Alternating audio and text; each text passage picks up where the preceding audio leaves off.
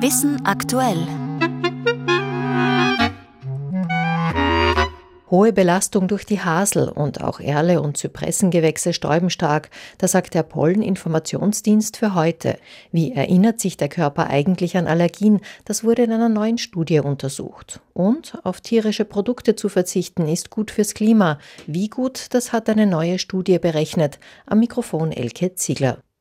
Mit dem Frühling kommen für viele Menschen auch die Allergien wieder. Aber warum eigentlich? Zwei Teams haben nun erforscht, wie das Allergiegedächtnis des Körpers funktioniert. Raphael Krabscher berichtet. Etwa 10 Prozent der Weltbevölkerung leiden an Allergien, viele davon ihr Leben lang. Die Zellen, die die dafür verantwortlichen Antikörper produzieren, haben aber nur eine recht kurze Lebensdauer. Wie sich der Körper also überhaupt an eine Allergie erinnern kann, war lange Zeit unklar, sagt auch der Immunologe Peter Sayer Anderson vom dänischen Pharmakonzern ALK. These allergies remain lifelong in most cases. And it's really been an enigma as to what cells are actually carrying this lifelong allergy. Anderson war an einer von zwei aktuellen Studien beteiligt, in denen Forscherinnen und Forscher nach diesem immunologischen Gedächtnis gesucht haben. Sie sind dabei auf spezielle B-Zellen gestoßen, von denen Allergiker große Mengen haben, sogenannte Typ 2 polarisierte B-Gedächtniszellen. Wenn ein Allergen in den Körper gelangt, können diese Zellen an der Oberfläche stark mutierte Rezeptoren bilden. Sie schalten schnell auf die Produktion von Antikörpern um und die lösen die allergische Reaktion aus.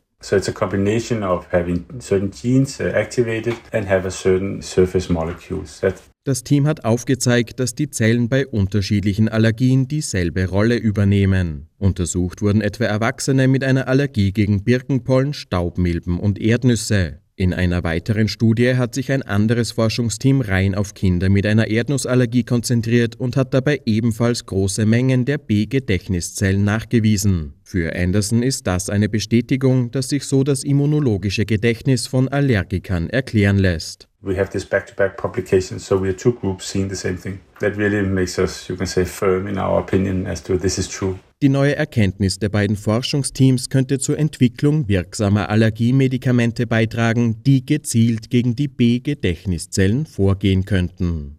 Es wurde im Beitrag eben schon erwähnt, auch die Ernährung bzw. bestimmte Nahrungsbestandteile können Allergien auslösen. Manche Menschen ändern deshalb ihre Essgewohnheiten, andere, und damit sind wir beim nächsten Thema, auch aus Gründen des Tier- und Klimaschutzes. Wenn wir unsere Ernährung in Richtung pflanzliche Basis umstellen, schont das das Klima. Denn Pflanzen speichern nicht nur klimaschädliches CO2, die frei werdenden Böden können auch zur Gewinnung nachwachsender Energie genutzt werden.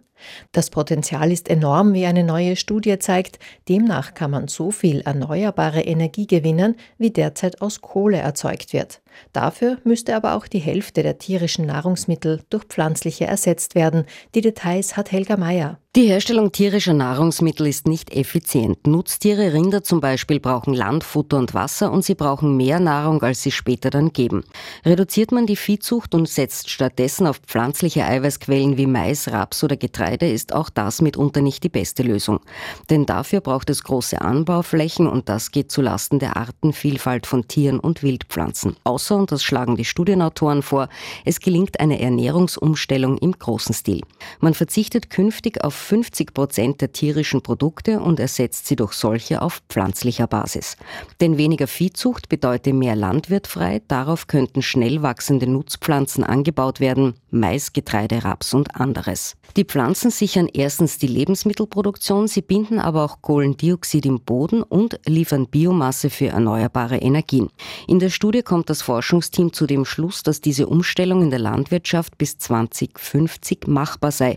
Wie es gelingen kann, dafür brauche es weitere Forschungen. Noch nicht geklärt ist auch, ob für eine so große Umstellung natürliche pflanzliche Proteine allein reichen oder ob es ertragreichere Pflanzen aus dem Labor zusätzlich braucht. Die Landwirtschaft ist ein wichtiger Faktor, um die Klimaziele zu erreichen. Zum Beispiel auch jenes neue Ziel der EU, bis 2040 den CO2-Ausstoß um 90 Prozent zu reduzieren.